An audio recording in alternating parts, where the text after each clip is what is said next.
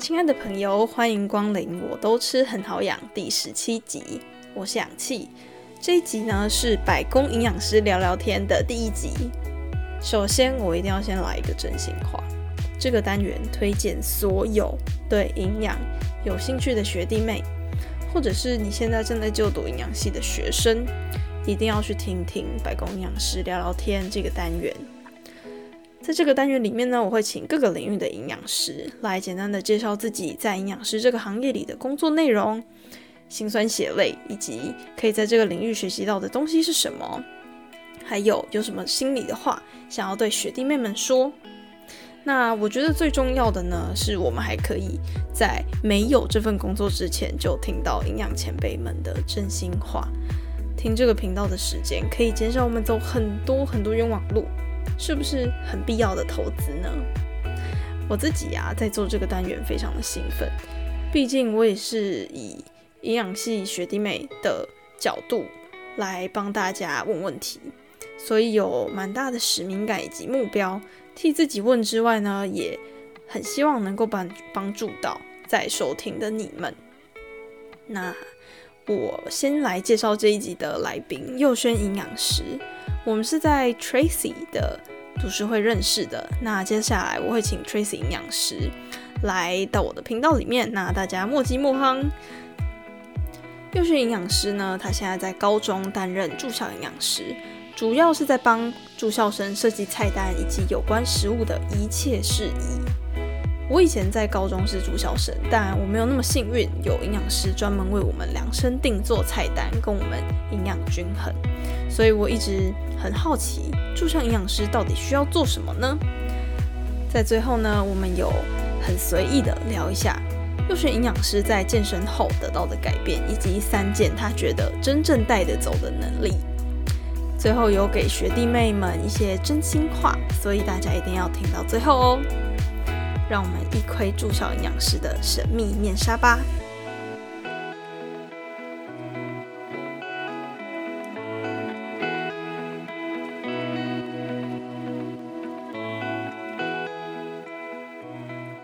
各位听众，大家好！这次呢，我们很荣幸邀请到在学校的住校营养师、幼轩营养师来到我都吃很好养。那幼轩营养师要先请你和观众介绍一下你自己。嗨，大家，我是佑轩，目前的工作是在高中里面当住校营养师。IG 可以搜寻优选的 attention 就可以找得到我了。那我偶尔会写写文章，那文章上面可能会分享一些我的日常生活啊、健身记录和我吃的食物。对，我很会吃。那作为营养师，我自己有一个重要的理念，就是如果食物太难下咽或是不好吃，你又要怎么期盼你的民众或个案？可以好好遵守营养师给的饮食建议。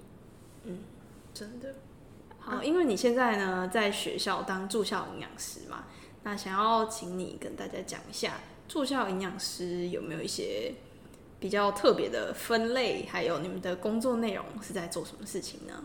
嗯，我们先从营养师主要常见的工作内容分类开始讲起好了。营养师他常常分成临床、团膳跟社区这一块。那就像营养师的话，就是属于团膳这一块。但是我们工作的地点在学校，以身为厂商代表的身份在这里负责学校午餐的部分。那首先来说明一下，目前台湾的营养午餐可以分为学校自办厨房、团嗯，然后还有外订团膳跟学校厨房委外办理的公办民营。那住校营养师负责的就是公办民营的学校厨房这个区块。另外也补充一下，现在国中小的学校午餐形态的话，从公办民营加这一些外订团膳的总计，全台湾大概有四十五的营养午餐都是团膳来负责的。嗯，所以实际由公职营养师开立菜单跟管理厨房的占比，可能没有。外界大家想象来的多，嗯，所以就是团膳营养师会负责大部分的统餐的部分，对，可以这么说。好，那想要问一下，公职营养师跟民营组织派到学校的住校营养师，两者是有什么区别呢？嗯，很多人他常常都会把住校营养师当成公务人员或是领学校薪水的公职营养师。那其实住校营养师跟公职营养师是完全不同的角色。公职营养师他有点像是住校营养师在学校内的主管上层跟学校窗口，就是公职营养师可以说是学校窗口嘛，那我们住校营养师就是厂商窗口，这这两个不同的立场。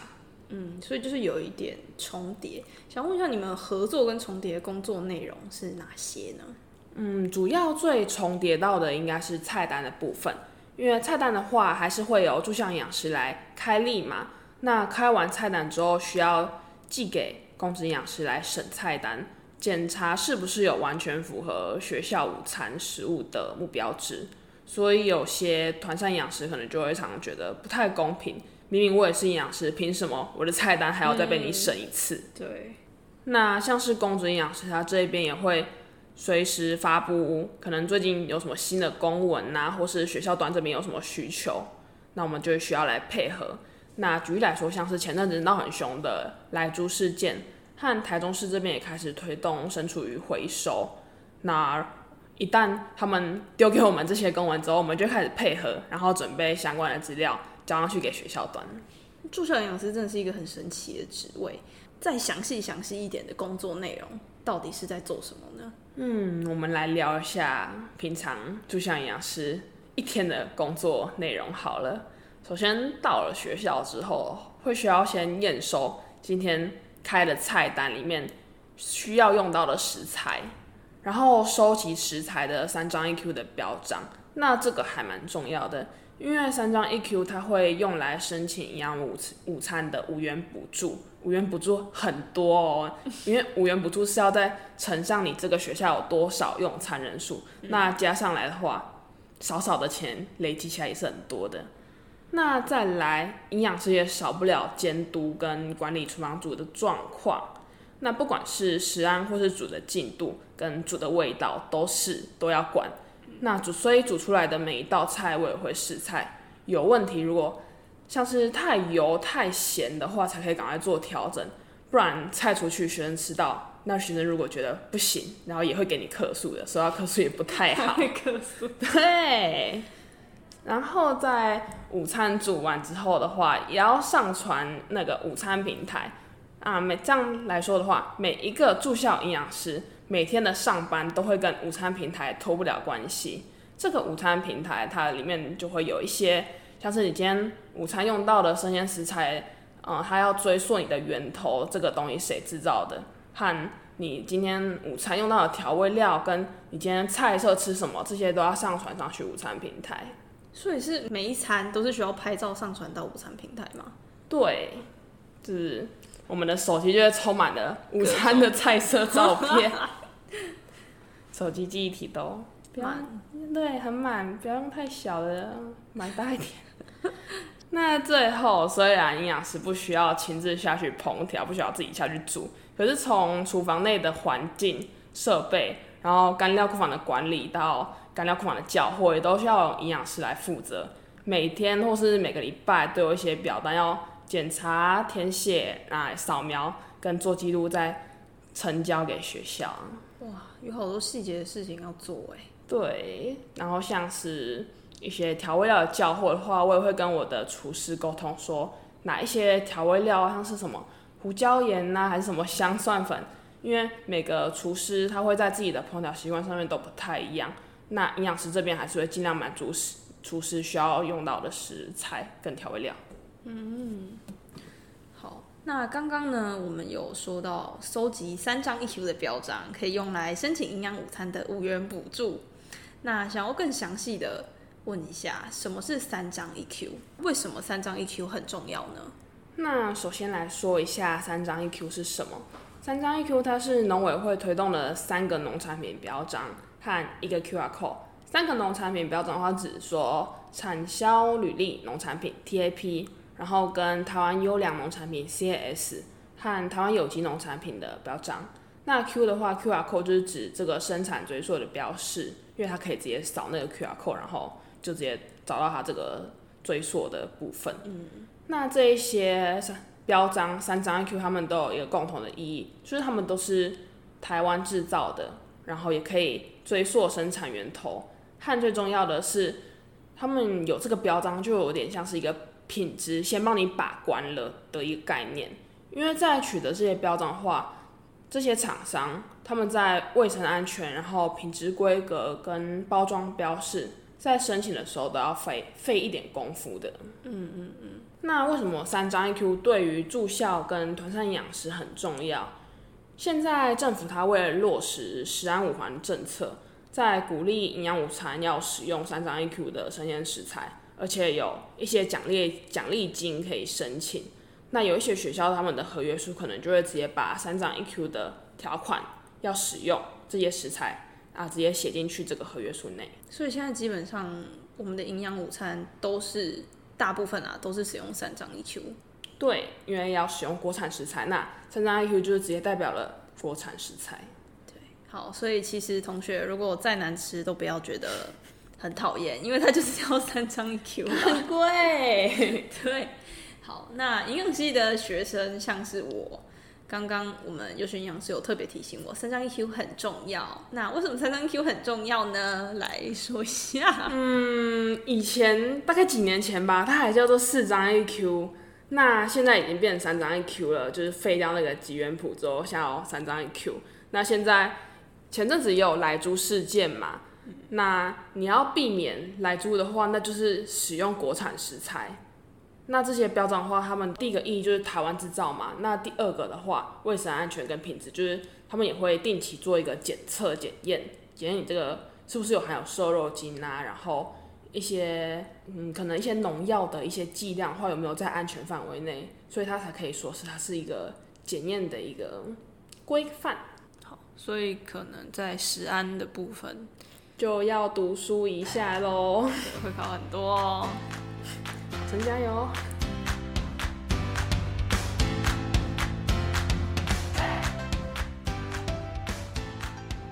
嘿嘿，我们进一下广告喽。我是氧气，现在呢是一位营养系大二的学生。因为想要更深入了解营养师这个职业，和想要把营养带给人的理念传达出去，开始了我都是很好养这个 podcast。我真的很幸运能有这个机会。访问到各行各业的营养师，他们从录取率只有两成的营养师国考脱颖而出，更在他们的领域出类拔萃，发光发热。如果想要知道最新的访问资讯，马上追踪氧气的 IG，在 IG 上搜寻氧气的营养园区，或是输入小写的 O two 下底线 nutrition O two 下底线 N U T R I T I O N。最后呢？因为想要自己赚一点生活费，所以如果有需要的业配厂商，或是有可以合作可能的朋友们，都可以尽量来找我哦。最后，谢谢大家的支持，我们回到节目里喽。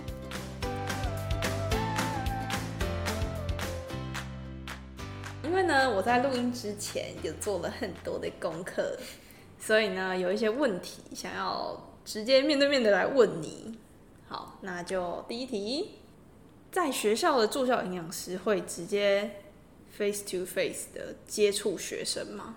嗯，每一间的学校它情况都不太一样哦。但我自己的话是会，因为我主要提供给住宿生来吃我的，对，吃我的。那学校的话就会设有学生餐厅，这些住宿生就会到学餐里面来用餐。那学餐的环境它会是。菜盆会直接放在前面，然后学生会上前取用，再夹夹好之后再回到自己的座位上吃。那我们这边的话会等到跟学校约好的合约时间到了之后，我再请厨妈都帮我把菜都撤掉收拾。好帅哦，是有点像是美国高中那种开放式的大餐厅嘛？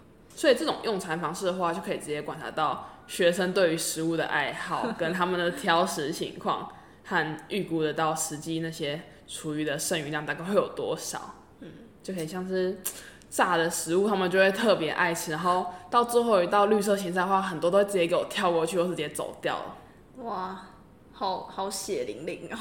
对，就会非常的真实，对于他们的喜好。好，那我们就第二题。呃，因为住校营养师是在学校上班嘛，那寒暑假不用上班，是不是很闲？嗯，这个情况也是。会因为每个学校有所不同哎。那住校营养师的确大部分寒暑假都会比较闲一点，甚至也有一些住校营养师他可以选择寒暑假不用上班的，但也有一些学校他会因为寒暑辅嘛，所以就需要继续供餐。那一旦继续供餐，营养师就要继续留在学校里面督餐管理，或者是我们有时候也会趁寒暑假这个时间比较。放假期间比较长的时候呢，用来整修厨房，那就会继续留在学校。所以说，住校营养师真的蛮像一把瑞士刀的。像刚刚有提到前面，嗯，叫货嘛，叫调味料，然后呃食材的量跟跟那些三张 Q，然后甚至到一些跟学校请钱，然后还有修缮这些各个环节的话。住校营养师都会像一个小主管一样来负责，很多功能，好好用啊，非常的多功能啊。好，那再来第三题，学校呢已经是有公职营养师，那为什么还是需要民营团体的营养师住校服务呢？嗯，第一个的话，最重要的当然是因为我们是营养师。开菜单这件事情，只有营养师这个身份的我们可以做。为什么？因为我们了解国民饮食指南，然后还有 DRIS 跟呃六大类食物建议摄取分量这些规范背后的意义是什么。然后如此一来，才能够配合学校午餐食物内容的营养基准这些目标值来去帮学生来设计这个菜单。那第二的话。为什么设有公职营养师还会需要厂商住校的营养师呢？刚开始的时候，我们有提到，全台湾大概有接近一半的国中小午餐都是团膳来包办负责，但是目前全台湾的公职营养师却只有五百位左右。嗯，那有些学校的公职营养师，可嗯可能会真的有他们这些公职营养师来亲自设计菜单跟管理厨房啦。可是这种情况其实没有很多，因为毕竟公职营养师他们本身有一些学校端的行政工作和一些其他的工作啊，或是他们这个营养师，这个公职营养师他们手上的负责的学校可能也不止只有一间，嗯，可能会一次承接二三四间学校都是这个营养师在负责的，所以整体的工作量也不小，所以常常会放出去来招标。嗯，那公职营养师人数那么少。是每一间学校都一定需要有公职营养师吗？目前虽然蛮多学校其实是还没有公职营养师的，为什么？因为现在目前法定的话是四十个班就要设一位公职营养师，那这些未满四十个班的学校怎么办？那这些学校可能就没有公职营养师了，他们学校端的窗口就是所谓的午餐秘书。那午餐秘书会由谁来做？常常会由。老师啊，或者主任、干事，然后甚至到护理人员都有可能，都不太一定。嗯，但肯定的是，这些午餐秘书不太可能具有营养背景，那他们就没办法理解说这个食物分量要多少，像是绿色芹菜要几份嘛，然后主食总共要几份，那些六大类的各个食物的分配和管理设计菜单跟。这些管理厨房的食安风险，还是得需要由住校营养师来做，所以住校营养师就会是不可或缺的一角了。嗯，那偏偏在现实层面的话，有些团膳营养师的菜单还是得被这些午餐秘书给改。对，嗯，好无奈哦。对，有些午餐秘书可能就会提说他们爱吃什么要什么，但。就跟营养没什么关系了。对，所以只能说希望台湾越来越重视营养师这个角色。我自己觉得我们营养师就跟水分一样重要，虽然不太起眼，可是是一个不可或缺的角色。p r o b l e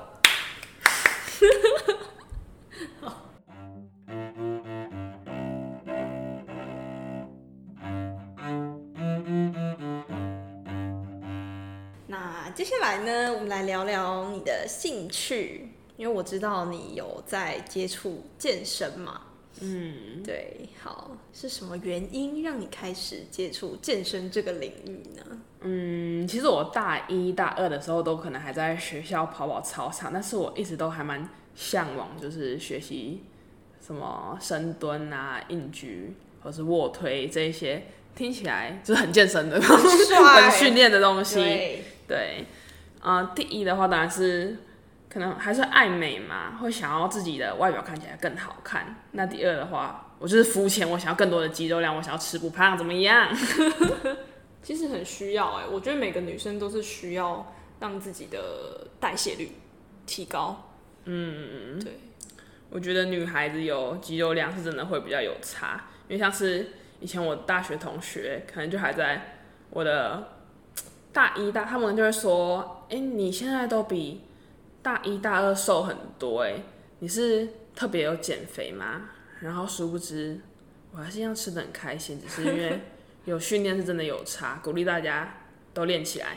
对，所以其实食量是差不多，可是身形让人家看起来，食量的话没有差到很多，因为我还是很会吃。就是因为以前我在台南读书，可能我每每天哦，每天下课的乐趣就是看一下今天又要吃什么，好开心啊！对，所以我跟节食没有任何关系，我只有。吃很多，吃很快乐，然后餐费都被我吃光光而已。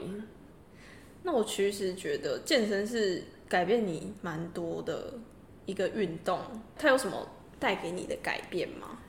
嗯，改变的话，其实我这个人蛮废的，我这个兴，我的我这个人的兴趣就是吃东西跟健身，还有睡觉。但是改变的话，第一个当然是外表嘛，那第二个的话是。我觉得你会因此更有自信，甚至到营养系的人学健身，我也觉得很吃香，因为你懂，嗯，营养素要怎么分配，你可以帮自己开菜单，可以把各种不同的营养素配比玩在自己身上，像是什么一六八或者是低碳，嗯嗯嗯，或者是什么，我想一下，地中海啊，各种饮食你都可以套用在自己身上。然后把自己当成实验实验组，然后再跟自己以前没有这么做，到当对照组，然后再配合训练，我就觉得这还蛮有趣的。哇，自己当教练，自己当营养师的概念。对，你自己就是你自己的教练兼营养师，然后玩弄你的身体。我觉得健身带给我最大的改变是，我本来有一点小小的驼背，改善了很多。哦，我懂。我以前大，我以前刚开始的时候也是会驼背，然后我家人都会说：“哎，你为什么要驼背？这样看起来很没有自信。”嗯。可是自从我开始健身之后，因为有练背，然后就会挺，就会你就不会驼着，你就会挺挺出来，你懂吗？就是那种自信的一个挺出来。其实接触健身啊。带给女生真正的改变，有时候其实并不是只有外表，有时候其实还会给我们带得走的能力。嗯，所以想要请问你在接触健身之后，有什么能力是你真的可以活用在生活当中的吗？活用在生活当中的第一个，我还是不免说的要提及自信这件事情，因为当你觉得自己有自信的时候。你做事的风格也会不太一样，因为你如果一副畏畏缩缩的，然后可能跟你跟你的个案或是跟你的谁谈事情的时候，很没有自信，其实还蛮没有说服力的。嗯，所以当你今天有了自信的话，嗯，你不管在任何谈事情或者是做事上面，我觉得都是更有帮助的。嗯嗯。那再来的话，来提一下技术这件事情好了，因为。如果今天你真的是一个有用心在学习健身训练这件事情的话，你可能会稍微去学一下正确的一些训练技巧，像是所谓的建立三项、硬举、深蹲跟卧推这一些，在呃各种不同的这些运动的技巧上面有哪些是要注意的？你可能也会因此多去学了一些解剖学，嗯，或者是一些运动生理学。其实我觉得这一些跟营养都可以做一个很好的结合。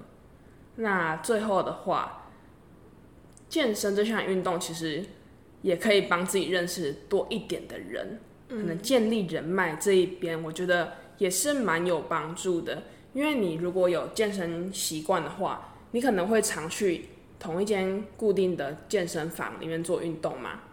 那这时候你可能就会接触到一些周围的会员或者是教练。那如果当他们今天知道你有营养背景呢？哦，是不是也许有一些想可能对于嗯饮食需代对代谢或者是饮食的目标，那你们可能嗯这部分就大家自己想象了，一起合作这样。对，而且你自己除了他们可以找你交流营养饮食这个部分，你自己也可以跟人别人请教训练这边的妹妹嘎嘎，对吧？对，就是一起交流，然后交朋友。嗯我觉得不一定你要接触健身，但是你要找到自己喜欢的兴趣，可以培养一件兴趣的感觉很重要。像是你今天可能你的兴趣是阅读，或是你有特定喜欢做什么事，我觉得都很棒。我觉得人在世都还是要有喜欢的事情了，嗯而且这样也不会觉得日子过得很无趣。对，会有一个更有前进的目标动力。没错。好，那接下来最后呢，我想要请你给现在在读营养系的学弟妹，给他们一些建议。建议吗？嗯，好，我来提一下我很常看到的一个现象。好了，以前我在读大学的时候，就已经有很多班上的一些学生，因为我以前读家药，学校里面还有药学系，很多班上同学就会就会各自相纠，然后说什么要考去药学系，或者是常常在什么靠背板啊，也会有很多人都在都喜欢我被恭维，然后喜欢说什么。啊，营养系赚不了钱啦，走啦，我们去大家大家一起改行喽之类的话。那我比较想对你真的有营养梦，想成为营养师的学弟妹说，你要认清你自己喜欢跟你想要的是什么，这件事情更重要。因为你喜欢这件专业，这个专业你才有那个动力继续做下去。那大家其实。可能自己摸摸两，自己都知道营养这个行业，以一般比较常见的，可能真的跟赚大钱没有什么相关，但我觉得它会是一个非常，嗯，可以帮助到人，跟你自己会很有成就感的一个专业。嗯，而且你赚多少钱，其实最重要的是取决于你自己，你自己怎么发挥，这更重要，而不是被定位在那个框架。好发人深省的一段话。跳出框架，没错。那我自己的话，我还蛮骄傲我是营养师这件事的。像我高职其实读的是园艺科，那因为高职因为想要减肥，所以接触到营养这件事情。那从此以后我就还蛮沉迷这个专业，因为营养这个专业的话，它跟所有会呼吸的人都有关系。因为你会活着，就一定会吃，那大家都会吃东西，所以。吃东西营养这个专业可以帮助到人群太多了，从身边的家人呐，或是你路上看到的路人，还有医院或者是诊所里面的一些病患，都是我们可能可以帮助到的人。呃，学弟妹的话，如果哪天真的当上营养师，可能又会再分为临床、社区跟团膳，那这些不同的面向也没有绝对的好的好跟坏。也是看你自己本人要怎么定位，自己喜欢哪一个领域，想要怎么发挥更重要。那你自己做过的，还有你学过的这些经历，也都会成为你自己的过程一部分。就祝大家顺利考上营养师，工作愉快，加油！好，非常谢谢优选营养师来到我都是很好养。那我会把他的。把你的 IG 放在下方资讯栏，那大家如果想要就是追踪一下优选营养师的话，可以直接点那个链接过去。好，非常谢谢你今天来到我的频道，谢谢氧气，谢谢，拜拜。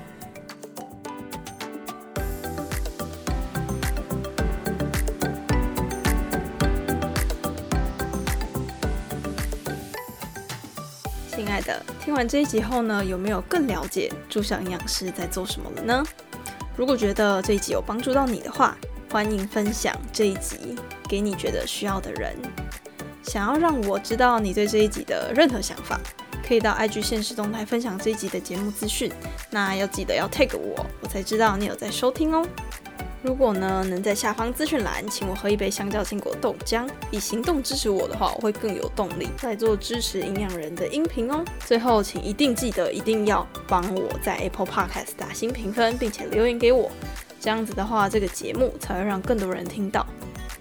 那美好的时间总是过得特别快，记得每月第一和第三周的星期二早上七点就有最新的我都吃很好养上线。